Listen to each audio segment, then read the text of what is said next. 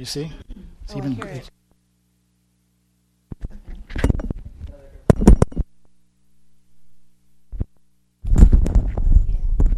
Hello. Okay. There we go. So let's start over. Hi.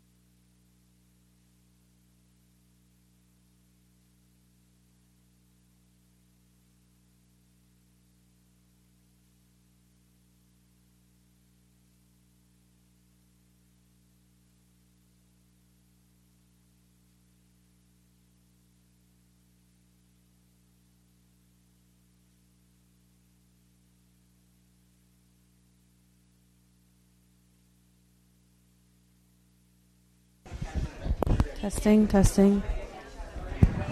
Testing, testing.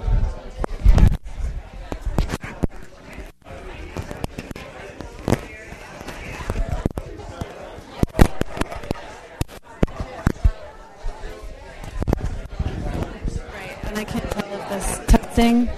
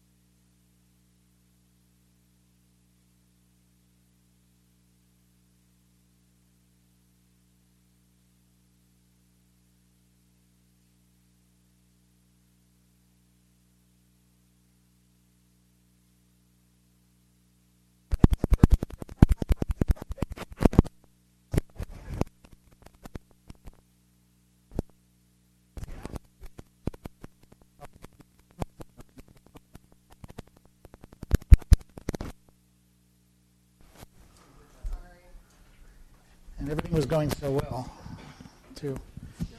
Okay. Um, hello? Okay, now? Hello? Hello? Hello? No. Okay. Okay, it's off. Okay. Um, so just by, um, I'll tell you a little bit about myself. Um, I'm a clinical psychologist. I got interested in psychology at about the same time I got interested in Buddhism, which is to say, when I was about 16 years old and looking for self knowledge. Turns out that reading psychology and Buddhism doesn't get you very far. But um, they both appealed to me. You know, I was reading psychoanalytic theory, and boy, was it over my head. But one of the things that I took from what I was reading was that um, things are not as they appear and that one has to learn to peel back surface appearance to begin to get at what's really happening. And that kind of accorded with my own sense at the time. Um, when I was first introduced to it, there were really no resources that I had available. Um, I had some books by D.T. Suzuki and Alan Watts.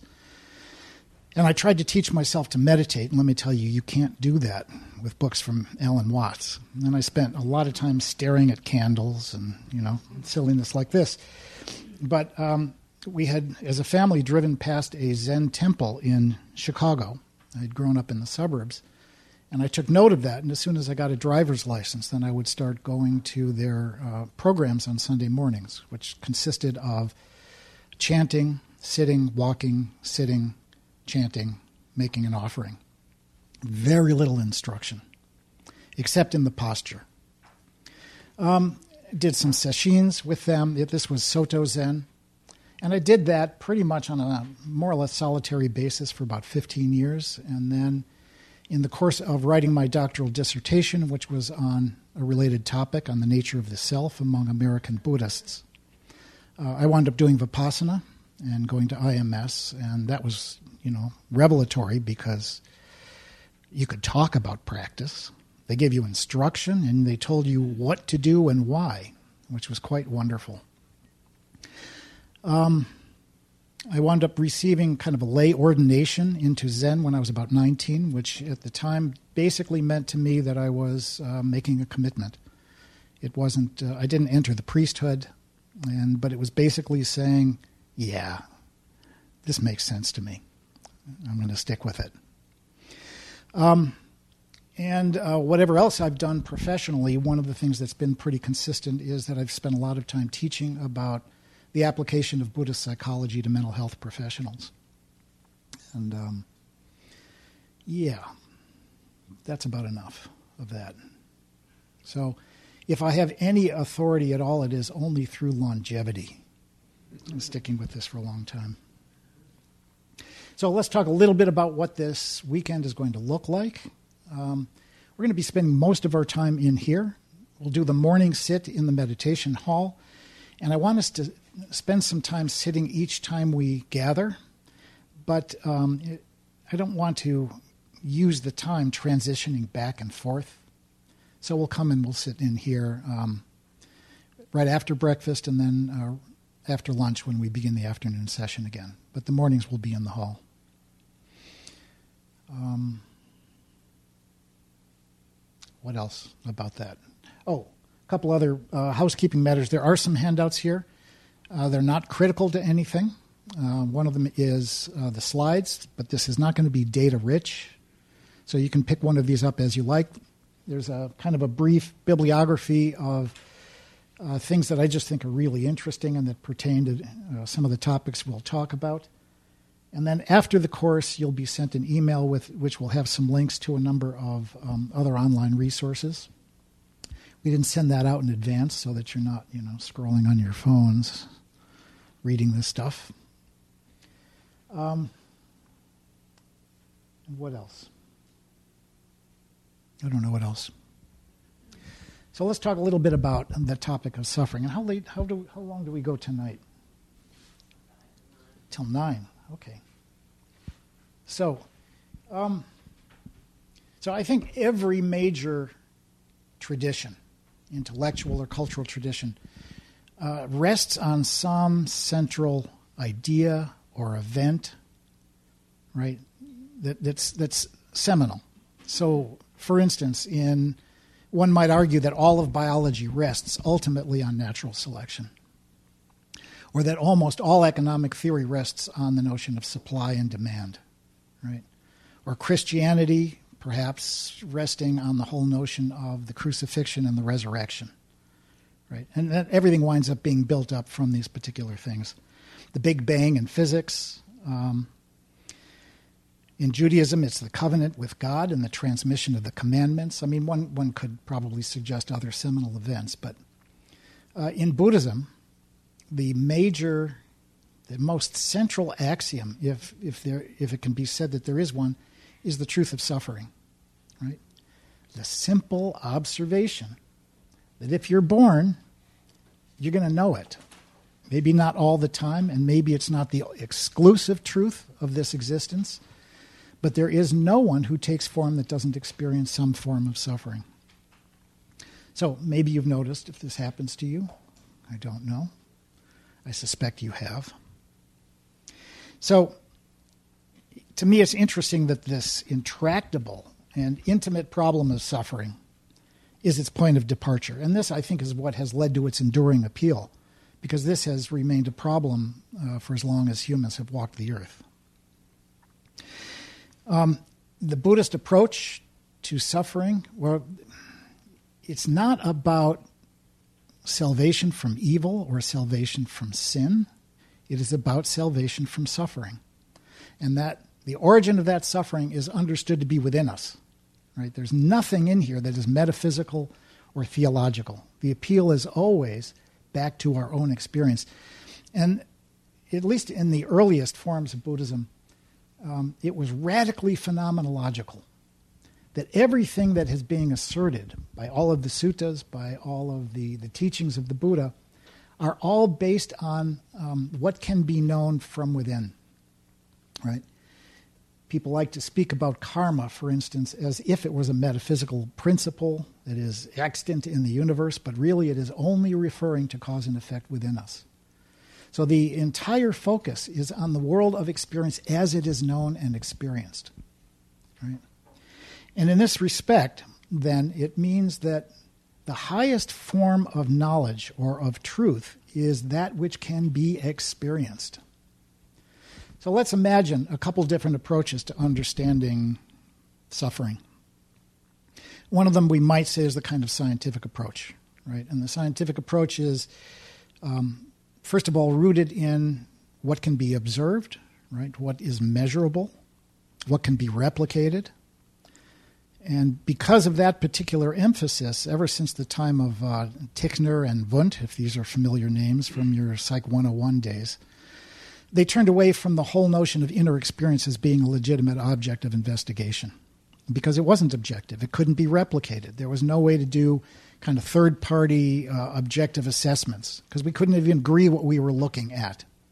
So everything was then turned toward, um, toward measurables, toward what is replicable and objective. And the scientific approach generally wants to avoid inner experience because it doesn't conform to the standards of science.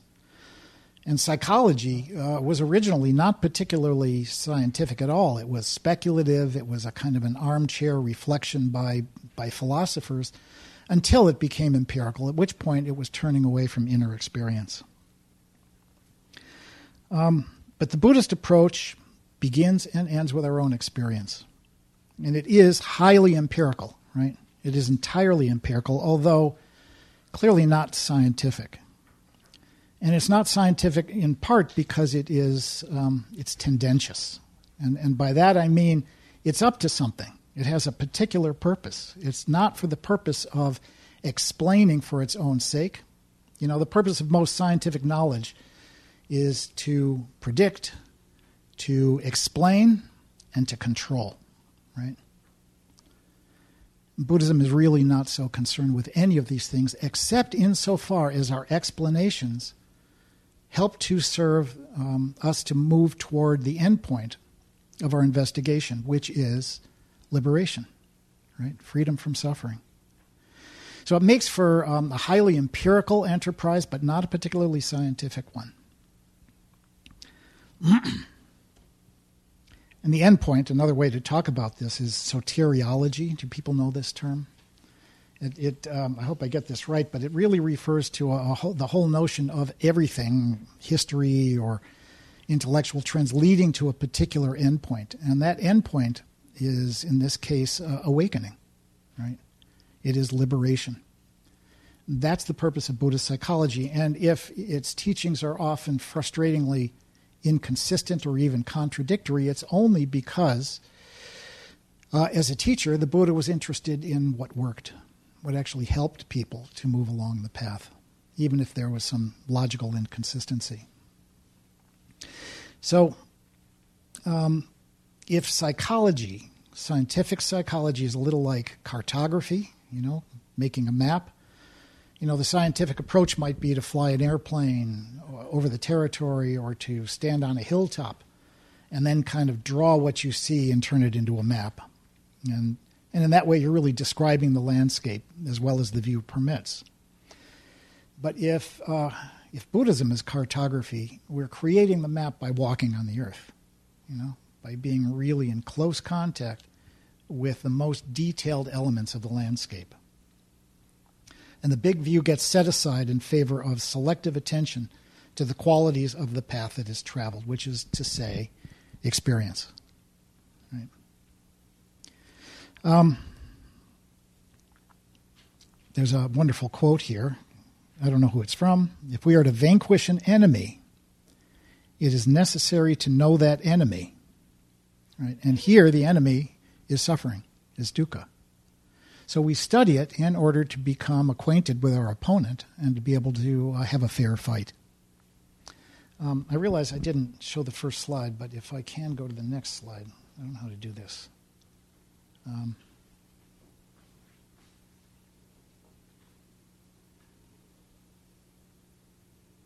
Okay.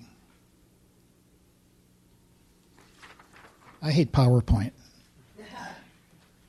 So, so this is from one of the suttas. I, I think this is a, a great way to kick off what I think we're up to here. Dukkha should be known. The cause by which dukkha comes into play should be known. The diversity in dukkha should be known. The result of dukkha should be known. The cessation of dukkha should be known. The path of practice for the cessation of dukkha should be known. Thus, it has been said in reference to what was it said. And I don't understand that last sentence to save my life. But so, if we want to understand it, right, what, what do we do? But we look at it directly. For our purposes, we're going to be taking this up in a few different ways. One of them is to look at it directly, and we do this in our own introspection, right? Fortified by uncommonly close attention, cultivated in our meditation practice. But we're also going to talk about it, and we're going to think about it, and take it from a variety of perspectives, maybe even kind of deconstruct the concept a little bit. Um, so, how do we study this? In the Buddhist view, the best way is to study it directly through trained attention, right? Relying on direct knowing, particularly in meditation. Um, and as we know from experience, even this direct knowing or our effort to know it directly, um, without the mediation of our ideas and our concepts, this is pretty hard because our concepts are constantly, constantly pressuring us to make sense of and explain and construe right? And in the process of doing that, we may have insight, but it's of a bit of a limited nature because we're back in the domain of concepts rather than into direct experience, right? And because our the way that we language experience tends to be so habitual, you know, we wind up traveling in the same circles. No sooner does something arise in experience than it presents with a perception and a label, and often a judgment with regard to its feeling and then we're off to the races. We've actually taken our leave of the immediate experience itself. So it's really difficult, I would suggest, to know things just as they are, right? To know experience in its rawest form, separate from how we engage with it. Um, I'd heard the description once of uh, the impossibility of humans encountering experience much like a lizard lying on a flat rock in the sun might. I mean, you can imagine the lizard just kind of unmoving, feeling the heat. And we really have a very difficult time doing that, you know, maybe for, for more than moments at a time.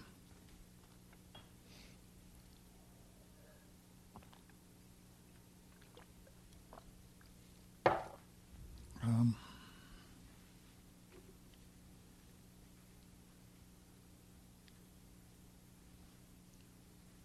This is a mute switch, and it's not muting the video. Okay. Um, so we're going to move in and out of direct observation. And even as we're getting into a lot of verbal material, um, I encourage you to stay as best you can grounded in your experience, grounded in your body, you know, returning to that felt sensation. We have the invitation to do that in this setting because it is such a protected and safe environment. And we have an opportunity to do this in a way that is uh, often not available to us in daily life. So, um, the Eightfold Path. You know this. I'm going to assume people have basic knowledge about Buddhist concepts you know how it kind of uh, is commonly thought to roll up into three categories of sila, samadhi, and panya, right? Anybody unfamiliar with this?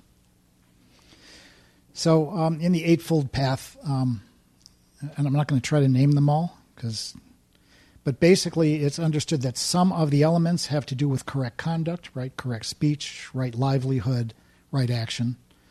Um, then there is right concentration, which is to say right mindfulness and concentration per se, and that's this is mind training. And then the third is panya, which is wisdom, uh, right aim and um, right understanding.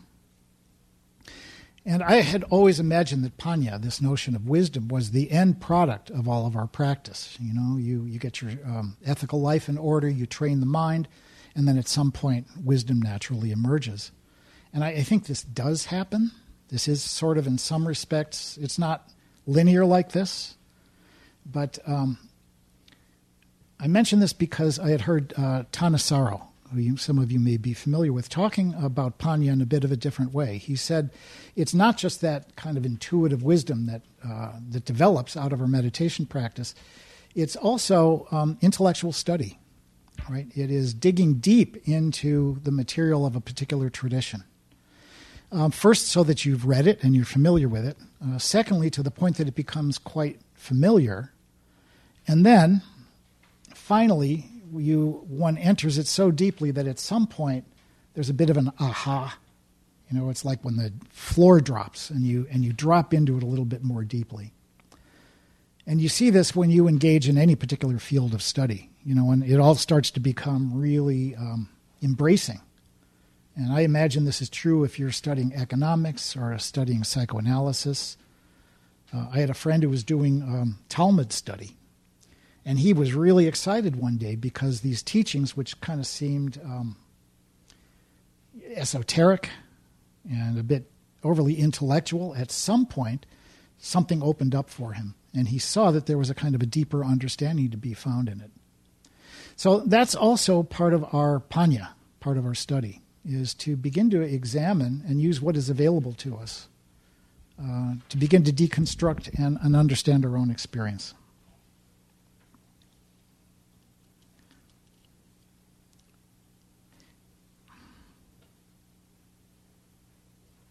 Yeah, so we're going to try to bring this kind of reflective attitude and approach to this intimate issue of uh, suffering, of uh, unsatisfactoriness? And we can't talk about these matters without using language and concepts, uh, which means that we're investigating not just suffering directly, but also our ideas about it and our perceptions about it, because they're not trivial. Right? I'm going to be making the case for how important it is for us to begin to illuminate how it is that we're um, understanding these experiences. What is it that we're bringing to them? Because experientially, until we can look really closely, the way that we understand something becomes more or less inseparable from that experience. You know? Someone cuts you off in traffic and you're suddenly angry. Well, the, the sense of it is, I'm angry because of what that individual did, right? They're inseparable because we haven't learned to look closely enough to distinguish, you know, the inner reactivity is distinct from what is actually happening out there. And indeed, most of what we know about the world, the inner world and the outer world, um, is through the mediation of our concepts and our symbols we can't really use conceptual thinking to reach direct knowledge, or you know, as Kant put it, the thing in itself. You know, um, we never really know what's out there. What we know is our cognition of it, our perception of it. So in Buddhism, this is recognized, right? You know, the parable of the finger pointing at the moon, and we understand that you know we're admonished repeatedly never to mistake the finger for the moon. Um, or, you know, another parable that's often used is this notion that when you come to the river, uh, you build a raft and you cross the river on the raft, and then you don't carry the raft around with you. So these concepts are tremendously useful, and at some point, we also need to understand that they're not to be mistaken for the thing that they're trying to describe. So we're talking about uh, these concepts, even the Buddhist concepts, as arrows, not of ultimate, uh, no ultimate truth, uh, only utility. But it's interesting in my mind to uh, know what those arrows look like? Uh, what are ideas? What are the ideas that we're holding about ourselves and, and our ideas about suffering? And what do they tell us about ourselves?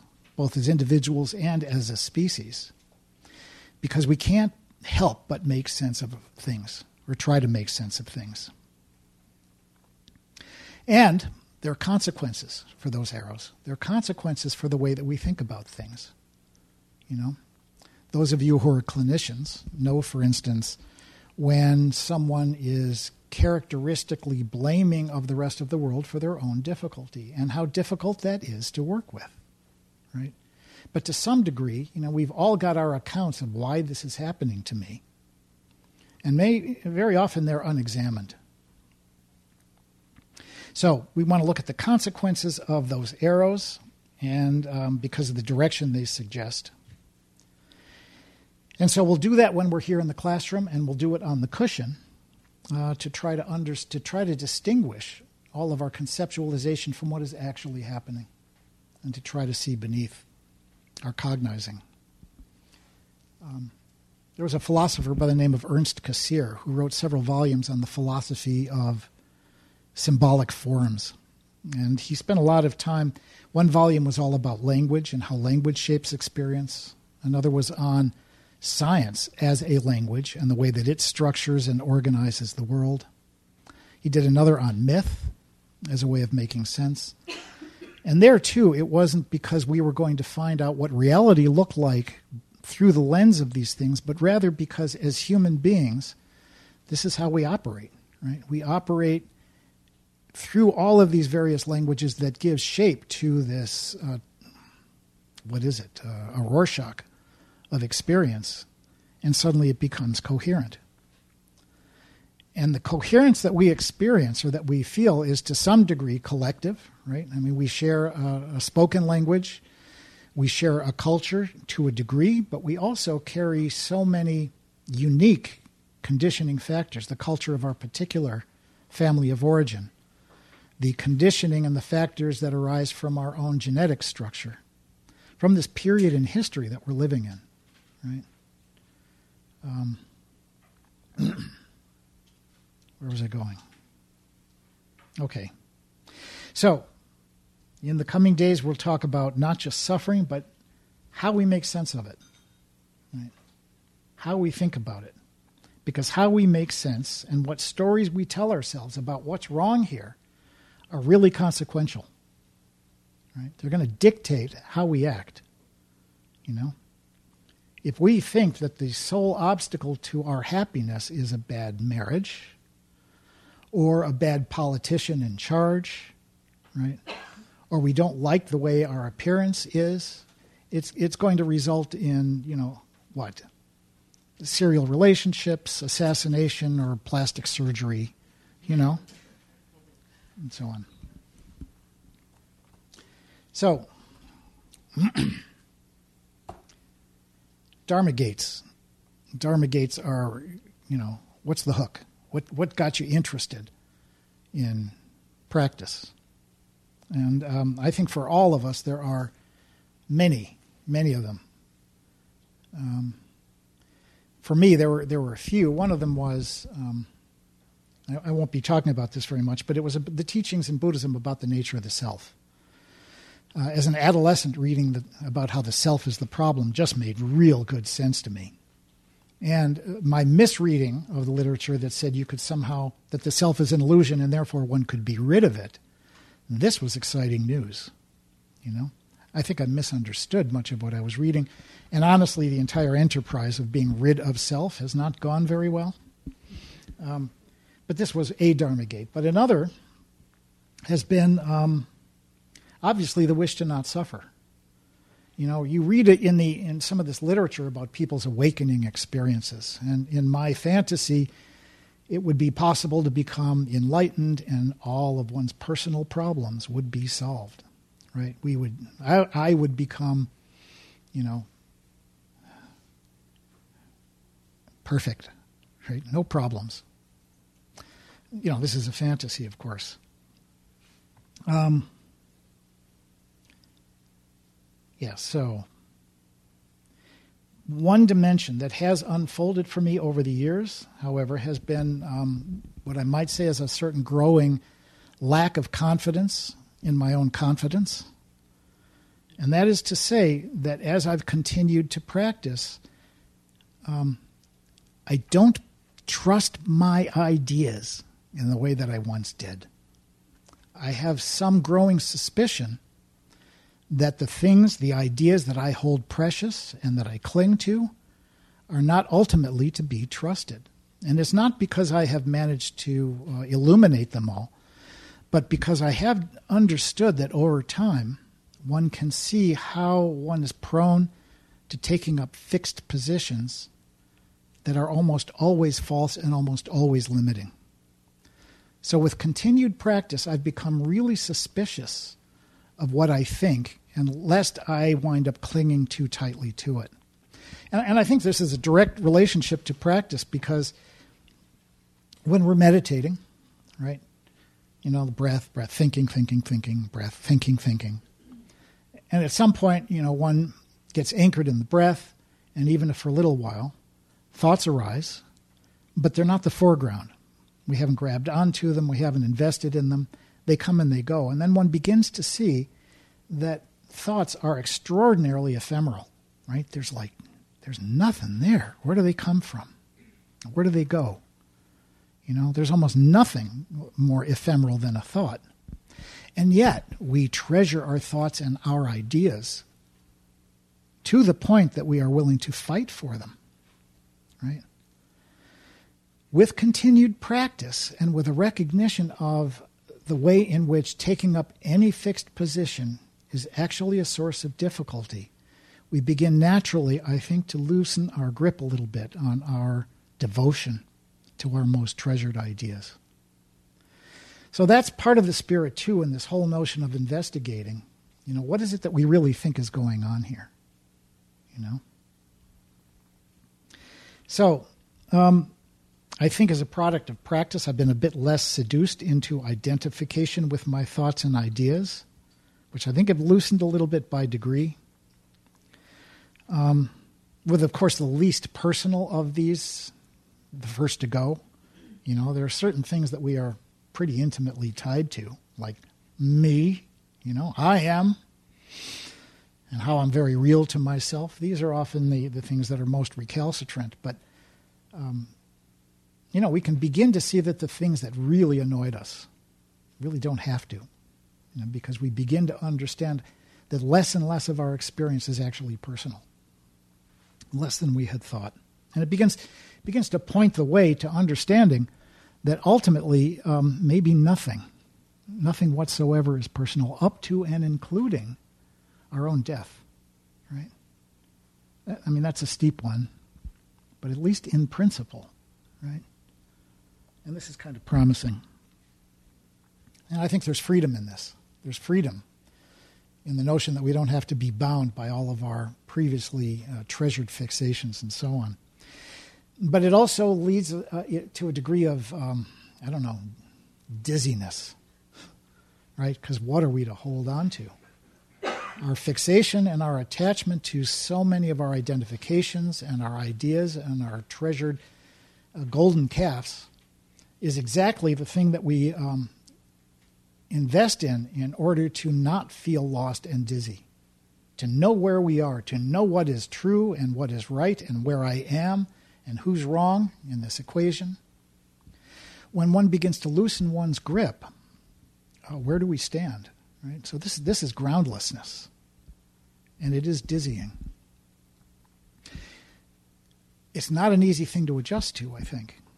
Um, I do remember hearing a meditation teacher say of um, here. He, uh, she had been spoken to by a yogi who said that when he started meditating, um, he felt like he had uh, jumped out of an airplane without a parachute, and that it was terrifying until he realized there was no ground. Right. So this is interesting. It's not that oh no, he found his parachute, or uh, he had a soft landing. It was that there, he wasn't going to collide with anything as he began to relinquish uh, control.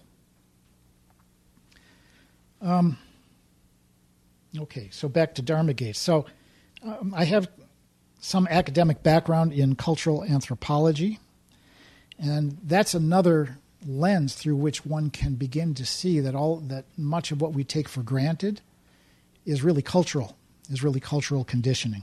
So many of the concepts that we enjoy, including the concepts about what it means to be a human being, right? You know, how do we develop? What does it mean to be normal? What does it mean to be abnormal? You know, how do things go awry? Why do we suffer? Our culture carries so many different explanations that are available for pulling out of the air and applying to our experience. Um, you know, having these ideas, there's no harm done, particularly except when we attribute to those ideas more validity than they merit. Um, and I think this is a way that we begin to speak about breaking attachments to the, the khandha, you know, the khandhas uh, of sankhara of um, formations. But I'm gonna, I'm not gonna get ahead of myself. So our topic is a way to extend the deconstruction of our understanding, not necessarily to arrive at a new position, but to enable us to hold our positions with a little bit more circumspection, a little bit more loosely right? And get us to begin to question our uh, our assumptions and our experience just a bit. Um, I had a, a neighbor uh, once who, whose car had a I haven't thought of this in years had a faded bumper sticker on it, and the bumper sticker said, "Have you questioned the context of your experience today?" And, and, I mentioned this to one of my clinical supervisors at the time who so loved this expression that he wound up, um, I don't know if you've ever noticed this, it, he took out an ad in, on the front page of the New York Times in tiny little print. Did anybody ever see these? Sometimes at the bottom of a column, you wouldn't even notice it. In microscopic font, you could have a little ad on the front page. And he took out an ad that said, Have you questioned the context of your experience today?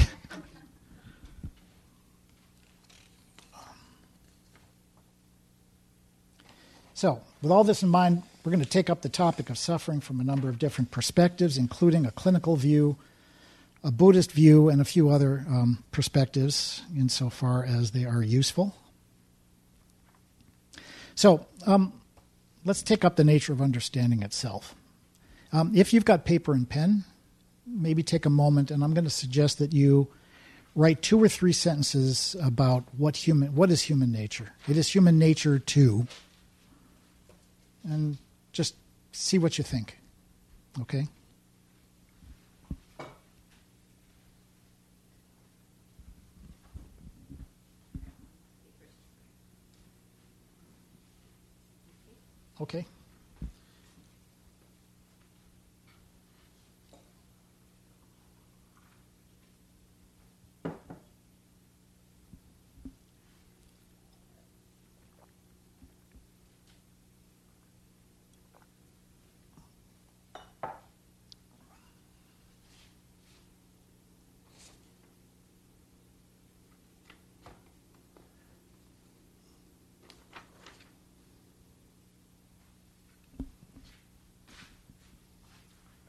Okay. Anybody want to read one or anything that you've written?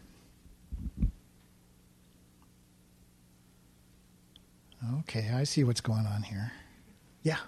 Individuality in a group. Can you say more? What what you mean?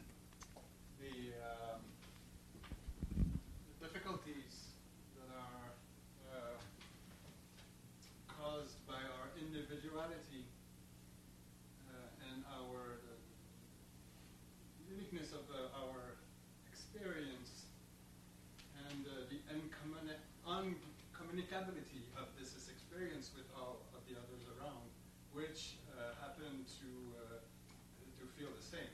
Hmm. Very good. This, this distorted relationship, this uncommunicability between individuals and groups, mm-hmm. or between individuals. Mm-hmm. Kind of an unfortunate fate of being sort of solipsistic or trapped in our separateness. Yeah. Yeah. Yeah. Thank you. The way people respond to situations. So we say it's human nature too. If someone does something to you, one feels a certain way or acts a certain way. So it's how we respond to slings and arrows, or to praise, or to challenges. That's one way to look at human nature. Mm-hmm. To judge. Mm-hmm. To judge. Oh, it's human nature to judge, right? Mm-hmm. Yeah. Organ- whatever it is, organized around a survival imperative. So So people will behave in ways that are fundamentally directed toward their own self preservation. Yeah. Yeah. Yeah, all of you. all at once. To love. To love. Human nature to love. Good. Uh, protect ourselves and uh, also one's connection. Okay. Do people hear that? To, to protect ourselves and also to want connection. Yeah. I sort of have to sense, to react, to give meaning, and to operate. And that's because you're a therapist. You're a little bit. Yeah, maybe. I, I don't know. I mean, Cecil- Celia? the natural desire to increase what is pleasant and decrease what is unpleasant in experience. That sounds familiar. Yeah. And we'll, we'll talk about that some, but people heard what she said? Yeah. Um, to, wa- to want to, well, Increase pleasant, decrease unpleasant. yeah, Move away from pain. right. And the mechanisms of defense you use to do so are always more painful than just facing things as they are. Hmm. Yeah, the whole notion of avoidance or defense. Yeah. So a lot of these fundamental ones, like connection, love, protection, um, I think these are all aspects of human nature. Maybe what makes it human nature, as opposed to like that what we get from culture. These are really fundamental um, and primary components of human experience. Good. Thanks. That's put really basically, like to find purpose and belonging. To find purpose and belonging. hmm Yeah. But we're talking about human nature, which is a generic, generic notion. Yeah, Richard? uh, capacity to uh, explain our experience in ways that make sense to us and then to believe and act on them if they were true. Lovely. Did people catch that?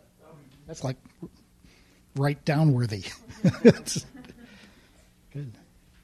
Um, actually, I've been told once that one should never say, um, "Oh, that was a really good question" or a good comment, because then you have to say it to everybody. So that comment was just as good, but no better than any of the others. Yeah.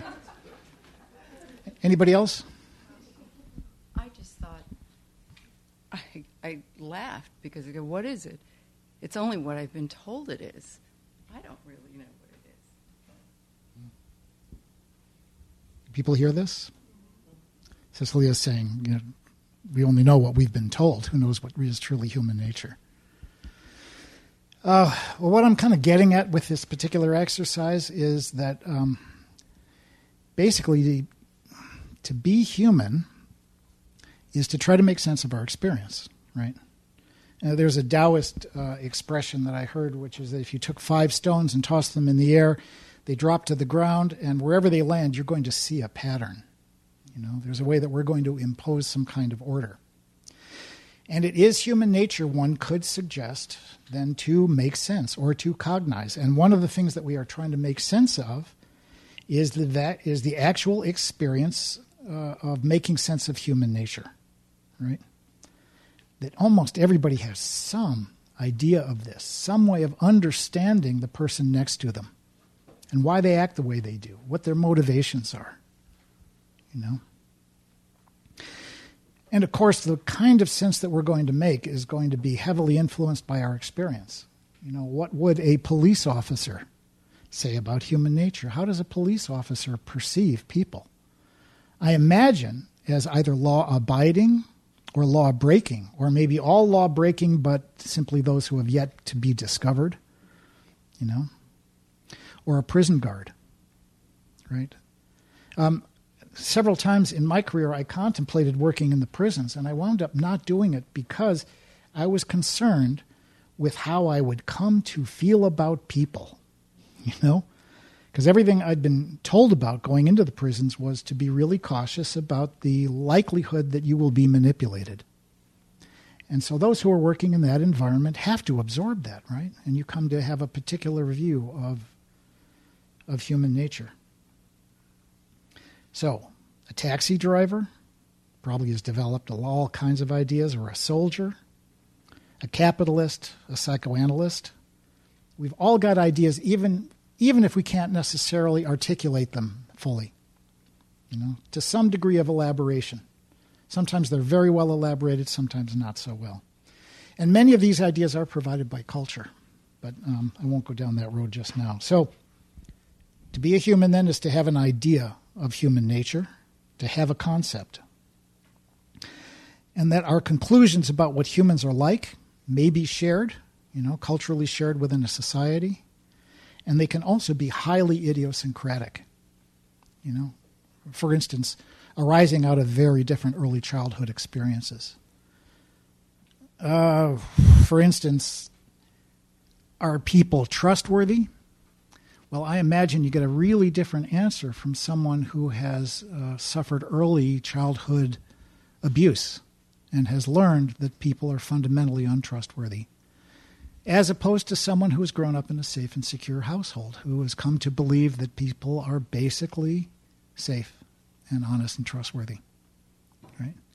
So some of these ideas are shared broadly, and many of them are extremely idiosyncratic as well.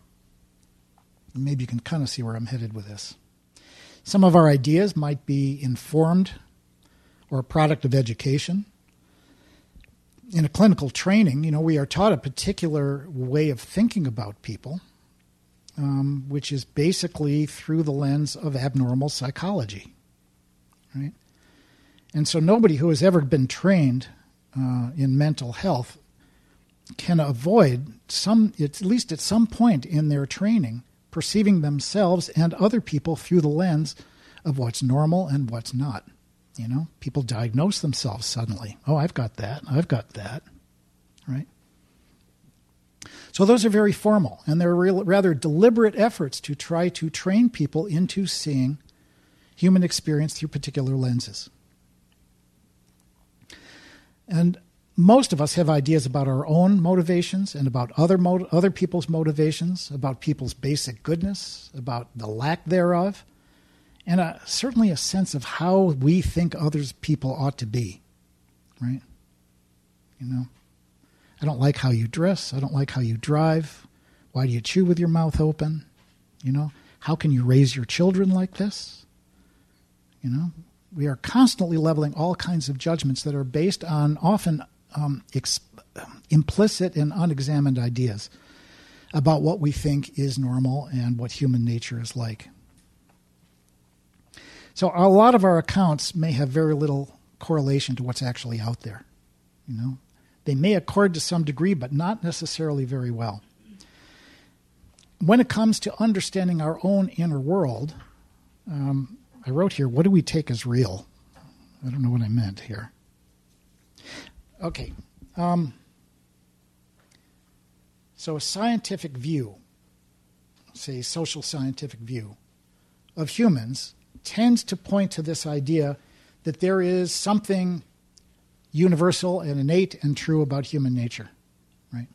And that the purpose of our scientific inquiry is to kind of get to it, to try to figure out what's universal.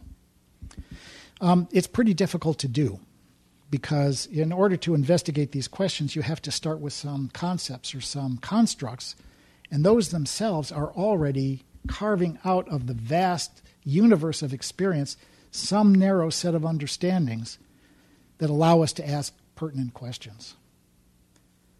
I'm sorry about that sentence. That should be shot. But um,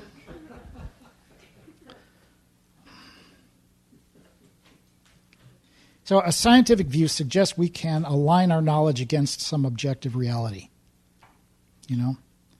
Now, maybe there is an objective reality. If I told you that my aspiration was to become a fashion model, you would be right to conclude that was delusional, right? So there are things that are obviously just kind of out there and that, that are they're quite wrong.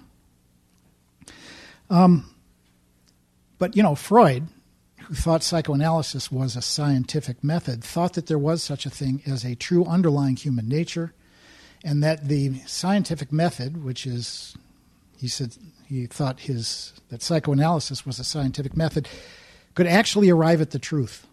and that there were certain universal truths that applied to everyone, even if they were really masked. I don't think this is held so universally anymore. I mean, there was a time that anybody coming out of uh, classical psychoanalytic training, everybody believed in the universality of the Oedipal complex. And they were able, to, uh, through their training, ultimately to discover this in everybody they met. And suddenly it was revealed as absolutely true, right? It's just a lens. Um, and indeed, actually, um, there was a line in the interpretation of dreams where Freud was so proud of himself that he had discovered the true meaning of dreams, you know, which had to do with wish fulfill- fulfillment. And indeed, he was, he was so pleased with himself that he thought that um, that they should have a cornerstone in the building where his office was that says, "On this date, Dr. Sigmund Freud discovered the true meaning of dreams." He was so convinced that there was an objective reality out there that could be um, ascertained. Right. So this is, you know, he was coming out of a scientific tradition that that actually said there is a reality, and that if we had the right methods, we'd be able to kind of carve that out and understand what it looks like. But um, we know from social psychology how many of our ideas have been conditioned by countless influences that lie outside of our awareness. You know, I don't know how many doctoral dissertations have been done with experimental conditions where you get people to behave one way or a different way depending on, you know, what's been offered to them. Um, for example, judges will hand out sentences to defendants differently based on the time of the day. You know? Or that altruism, altruism, acts of altruism, are influenced by observing other people acting altruistically in the immediate, uh, pre, in the preceding moment. Um, and then, you know, for instance, there's a lot of work that shows how our interpretation of our own emotions um, is heavily influenced by the particular set. Um, so there was some research by Schachter and Singer. This is pretty old old research now, but here's the basic paradigm. Um, they enlisted a group of people to be a part of some research, and the subjects came and they waited in the waiting room, waiting to be brought into a room for some kind of exam. But the actual research was that half of the people there had been given um, a kind of a sugar pill that was inactive, and others had been given something that was um, uh, activating. You know, I don't know what it was, some maybe a caffeinated thing or something. These are the experimental conditions. I don't know if they were all together. And then, um, in one experimental condition, there would be someone in the waiting room. Uh, they'd be waiting a long time to be called in. And in one experimental condition, someone in the waiting room is um, getting angry. Why are they making us wait so long? You know? getting really pissed off.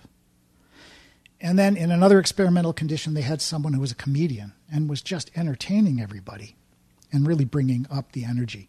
And what they found was that the people who had um, taken whatever the, ener- uh, the energy lifting, you know, the stimulant, wound up having a strong emotional reaction, and those who did not had a lesser emotional reaction.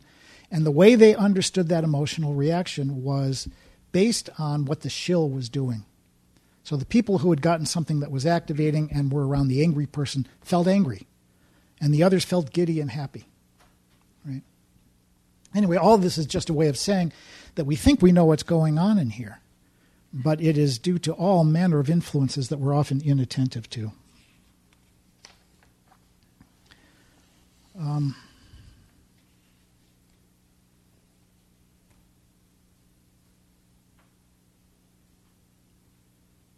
Okay. A lot of the ideas that we hold about human nature are held in culture, you know. Uh, every culture, or most cultures, have pretty detailed ethnographies of illness. They have ways of explaining how people become ill, why they become ill, and what's to be done about it. Um, a lot of the concepts that we hold about what is normal and about the nature of suffering and of illness are, are to be found in our great traditions and they find our way into our ethnopsychologies. And what I mean by this is that a lot of the concepts that we hold in our um, formal theories, like abnormal psychology, for instance, or the categories that we're going to find in the DSM, the catalog of diagnostic conditions, we think they're somehow scientific, that they're a natural reflection of the world, but they're really traceable more to historical and cultural origins that have now become um, embedded in a scientific tradition, and now we take them to be a product of something objective when they're really not at all. A lot of our folk psychologies then become elevated into scientific hypotheses. Anyway, the big point is, here is that we're constantly making sense of our experience and we're constantly explaining it to ourselves. And the same can be said, of course, about suffering. Right? We don't suffer in a vacuum. Um, Nietzsche said, um, "What really raises one's indignation against suffering is not suffering intrinsically, but the senselessness of suffering." Right. So we're not just suffering, but if we don't have a good explanation, now there's this indignance as well. We want to know why. Why do I feel like this? Why me? You know, if we feel like we're being victimized. Um, even the whole notion of victimization is a bit of an interpretation in many respects. If I feel this way, it's because somebody has done something to me right? And and you know people like this, right? If something is wrong, someone is to be blamed here. Having no explanation is worse than having an explanation, even if that explanation is delusional. Right? If we have no explanation, no way to account for our own unhappiness and our own suffering, then we add helplessness to the mix. If we have an explanation, whether it is correct or incorrect, it has the great virtue of binding anxiety because at least we have the illusion of control. So I, I have another slide here. Um,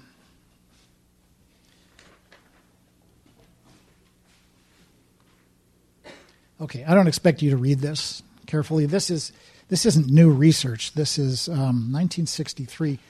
Um, but it suits my purposes to use it. So, um, fellow named Sachar, this was looking at a number of um, military folks returning from active service who were in their first uh, psychotic breaks. And what they did was to measure various blood assays um, catecholamine, uh, epinephrine, norepinephrine, um, things that are roughly associated with stress could be understood maybe as a stand in for anxiety. And these were people who were um, pretty floridly psychotic. And back in the day, they could do things like withhold treatment for scientific purposes. This can't be done any longer. But the, the gist of this is that what they identified a number of um, trends in the course of their psychotic thinking. And at first, when it was, it was there was what they were calling turmoil. And if you've ever worked with anybody who was actively psychotic, it's turmoil, right? It's like um, like like their mind is a TV set and somebody's changing the channel every couple of seconds, and making sense is just out of the question. And for those individuals, these um, uh, you know the epinephrine and so on were were through the roof. They were clearly highly stressed. But then what would happen is um, untreated they might move into um, a fixed delusion. They go from being floridly psychotic to now having a kind of a paranoid delusion. Like, oh, I'm feeling this way because the CIA has set up a listening post in my spleen, you know? Or the mafia is trying to abduct me, or some kind of implausible explanation. Now, these are not helpful delusions, but what is interesting is that during this stage of the course of an untreated psychosis, the level of stress, as measured by um, cortisol and, and so on, goes down. It's like they have an explanation when their anxiety has been bound. Right? Now, what then would happen is uh, if one then applies an antipsychotic and if it should be effective against the fixed delusion, which is not, not doesn't always work. You know, fixed delusions are often pretty pretty tightly held. But for those for whom it did work, they became um, much more depressed, and the cortisol levels shot through the roof again because they were now denied the interpretation they had of their experience, uh, and now they were left again without a, without a tangible explanation. So, you know, what clinicians will generally tend to do um, is to try to re socialize people in the midst of a psychotic break to understand as best they can that it's an illness, right? Um, which is maybe not necessarily a welcome understanding because the, the delusion might be so, so tightly held. Um, but the delusion, the delusional interpretation of why someone is suffering, does not lead to constructive action, right? If you think that the neighbor across the courtyard is sending bad thoughts to you, you know, maybe your response then is violence, you know, or is to try to uh, to destroy the person who you think is manipulating you. It is a much better interpretation, one that offers more possibility of growth, to to be socialized into the notion that it's because of an illness, you know, chemical imbalance, whatever you wish to call it. Anyway, um,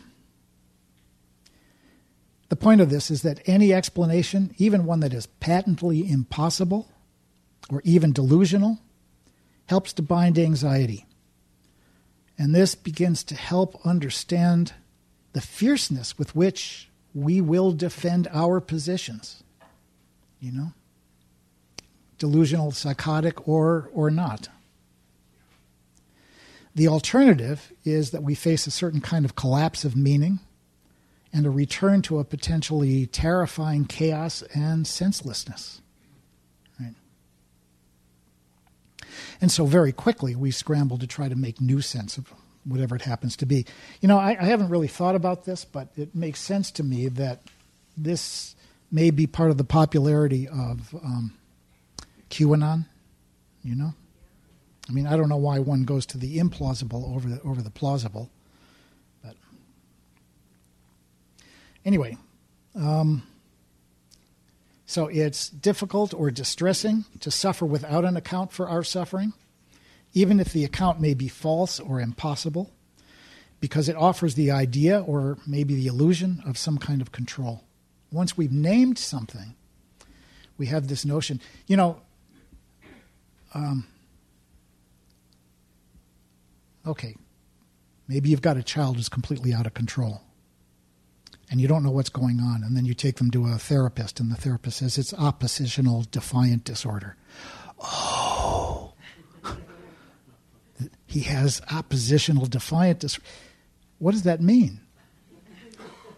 But the very fact that there is now a label and a diagnostic category now begins to offer some possibility because it's now a medical condition even though in fact there's nothing ex- explanatory in that at all. It's strictly descriptive.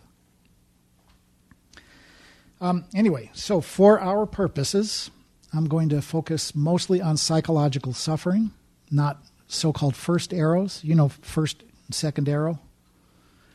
Um, if, if, you're not familiar with that parable, I'll, I'll come back to that later. Um, staying with psychological suffering is a little tricky because even physical suffering is known in the mind, right? I mean, we know it in the body, but the mind is what is knowing it. So drawing a strict line is sometimes a little bit tricky. Um, the other thing I want to warn you about is um, a little bit of um, intellectual woolly headedness that I'm going to commit, and I want to call myself out on it before you do and that is that for the purpose of um, the rest of our time together, I'm going to begin to kind of conflate um, ordinary human suffering with um, mental illness. And in some respects, it's legitimate to do so because they are all on the continuum of suffering. They're different forms of suffering. I think what's a little bit um, intellectually dishonest about this is that um, there are ways in which major mental illness is probably best understood as illness and as a medical condition. Um, but you're going to see I'm going to kind of blur these because it suits my purposes. Um, it's not clear that everybody who are who is in the throes of mental illness are necessarily suffering. I don't know. And um, there are certainly critiques that suggest that mental illness doesn't exist except as a kind of a social construct. Right? People may remember this from their graduate school days. Um, having worked with individuals with major mental illness uh, who warranted hospitalization or even um, asylum, I don't think that all major mental illness is on a neat continuum with ordinary human suffering, though I will kind of pretend uh, it is for, for various purposes that you'll see. So we're pro- motivated to provide to bring meaning to what is otherwise potentially senseless, and that I'm going to suggest that we can clump our efforts to make sense across a couple organizing dimensions. One of them would be that our explanations of suffering um, are either formal um, or informal. So the formal we could say is um, when we have some deliberately crafted and codified system of understanding within a particular tradition. Tradition. So formal would certainly be diagnostic categories in medicine, right? Or the categories maybe of sin in religion. Um, the Abhidhamma has all manner of classifications as well. And then this is to be compared with the informal, which is to say they may be um, not so systematized, uh, things that are just uh, kind of available within the culture but haven't been codified in some code book. The other rubric here that I want to suggest is um, that some of our explanations of suffering are collective. They're kind of broadly shared within the culture.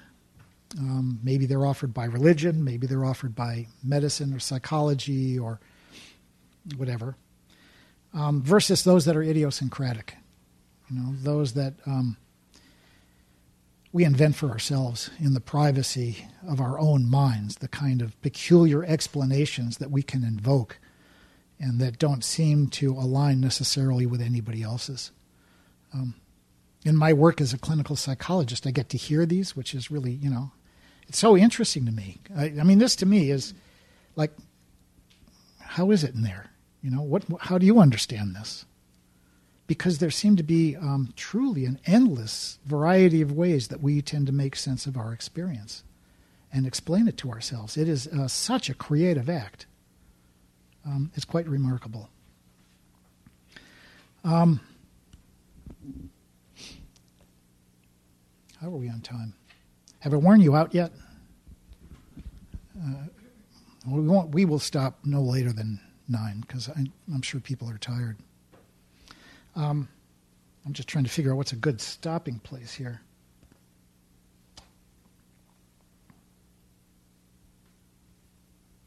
I know. Anybody have any comments or questions?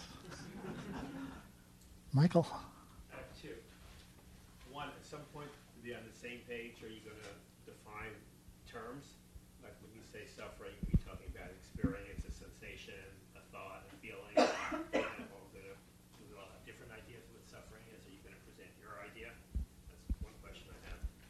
The other question is, got me thinking when you, s- if there are going to be different explanations to make sense of suffering, you know, a religious explanation, you know, it's reward and punishment, or you'll get your reward in the next world, or scientific maybe, there is no sense to it, or idiosyncratic, are all explanations created equal? So if you put somebody who has an explanation, they've come to terms and they're accepting, or a Buddhist explanation, you put in, I don't know, an fMRI machine, will they, will they look different? Is there like a hierarchy of explanations? So that's my two questions. One Yeah. is, I'm going to define suffering and our different Yeah. So I am going to spend some time defining suffering, but the thing is that any effort to define it winds up just revolving around a bunch of synonyms, right? I mean, it's like uh, Justice, who was it, who said about pornography, I can't can't define it, but I can tell you when I see it. We know suffering when we see it. And I will go over some of the descriptions, particularly in the Buddhist literature of suffering. Um, but um, I don't know that one can um, break it down because it's there's something elemental, right? What we can break down is our the language and the ideas that we bring to it. The first part of your question, I, I don't uh, know.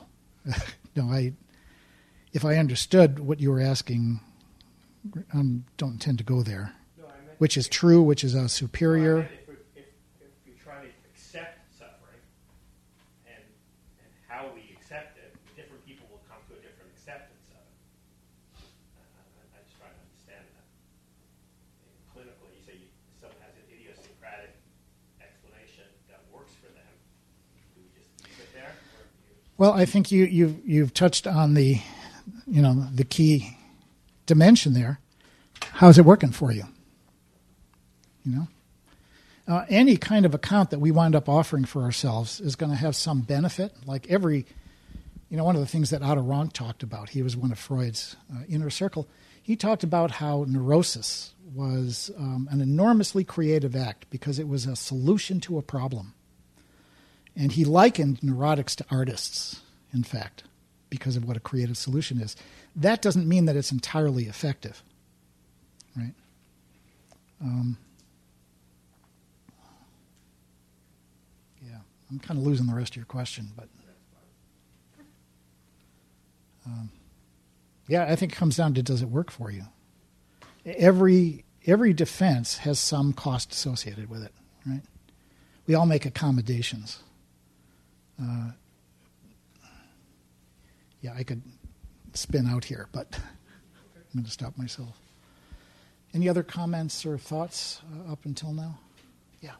Well, I've, recently come up with a solution, a solution, uh, uh, um, a reason why I'm suffering.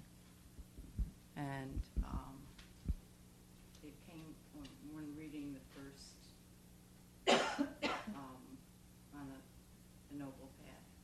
It's wise understanding. So I get, if I'm suffering, it's because I don't understand something. And that's it. When I'm going to understand it, I don't know if I ever, if whatever, but I allow myself that space of I don't understand something. Mm-hmm. So anyhow, like that's working for me right. Right. Well, that's see, that's wonderful, and thank you for the illustration. That, did people hear this? Yeah. Yeah. See, this I'm, I'm hoping we have opportunity to kind of share in this domain as well, because we we're all generating constantly all of these accounts for ourselves, and you know, we'll certainly spend most of our time on on the Buddhist understanding. Um, and I don't quite know what to make of it because it is the raft, it is the arrow. And yet, it seems to me like the one that I have most embraced and makes the most sense. Is it true? Well, in this model, whether or not something is true is ultimately not dependent upon outcome research. Its truth value is only proven in the laboratory of our own experience when something is known to be so beyond the point of negation. Right? This is the highest standard of truth. Then we know if something is true, and it honestly doesn't matter if it is collectively shared or understood. And the Buddha was quite clear about that, right? He insisted that we find out for ourselves and not to take his word for it because his word wasn't going to do a darn thing for us to get us free.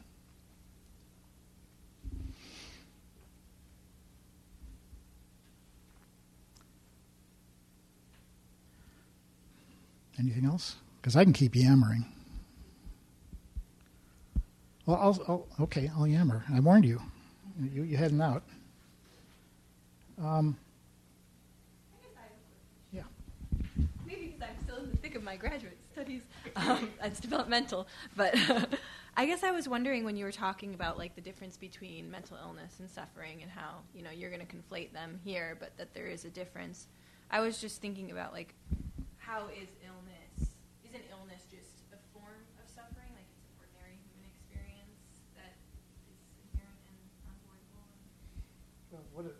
just said, right, what is suffering? It is he cites illness, aging, illness, Right. death. So when you were saying that it's like different, I guess I just stopped. Well, one of the things I'm going to talk a little bit about, and probably not tonight, is the whole notion of um, illness, mental illness, or mental suffering as a disorder, as a medical disorder um, which we take for granted. We take for granted the validity of this notion that um, mental suffering and mental illness should be treated in, the, in a way commensurate with somatic illness, right? And that took a while for that to be embraced. Uh, and I don't mean terribly long, because actually I think psychiatry was the second medical specialty. Um, I'm kind of getting ahead of myself, the whole issue of what is illness is really tricky because um, maybe uh, are you familiar with the work of Arthur Kleinman, who is a medical anthropologist? Uh, he provided a really useful distinction between illness and disease. He said, you know, disease is what's happening more or less at a tissue level, the kind of thing you're going to find in an MRI or in a blood test or in an X ray, for instance. But the disease is um, how we occupy, how we live and experience the disease. And they're not one and the same. Pardon? Illness is, yeah. Illness is how we make sense of it, how we experience it. And there are so many factors that influence it that are beyond the primary disease process. Um, and so, again, that's informed by meaning and the meanings that we bring in a way that is often not, not examined. You know? Pain is interesting in this aspect too. Yeah? Pain. Pain. Say more? Uh, the experience of pain is subjective. There is a physiological process that uh, you can uh, you, you, you can observe, uh, let's say on, on the battlefield or uh, in, in your backyard, and the whole context will make the experience much more disabling and traumatic for uh, if you're in your backyard than if you're on the battlefield trying to save your life and run. Yeah, absolutely. Uh, uh, another example of what you're saying is um, you have a back pain. Oh, that's unpleasant. You know, I wonder what that is. But let's say you suffered a bad back injury years ago. When that back pain reappears, it's not just, oh, here's a new back pain. It's, it's back. I have re injured myself. And suddenly the suffering associated with that is no longer exclusively the pain itself, but the immediate visceral reaction to it, born of association and memory and expectation, that now I have done serious damage and it's going to continue for years. Right? Much worse. And uh, also the uh, uh, workers' benefit, for instance, if you're hurt at work, or if you're a, an independent worker and have to uh, function with the pain, makes it completely different. Yes. Pe- People may be familiar with the literature on this that once people's disability claims are resolved, their symptoms clear up. That as long as they're uh, open, you know about this, Michael. Michael. Mine actually in pain clinics uh, tells their patient that come with disability claims, come back to me once it's settled. Hmm. Isn't that interesting? Hmm. Yeah, that's different from the some the literature that I was familiar with, which says that people will remain in pain so long as their disability claim is unresolved. Yeah, but the secondary benefit is so important Yeah. that even if you go to the pain clinic and you, you're treated and everything, the prognosis is much less, much, uh, much, much less positive than if, if you wait it out and come after, or Yeah. if there are no secondary gains. Yeah. Suffer. hmm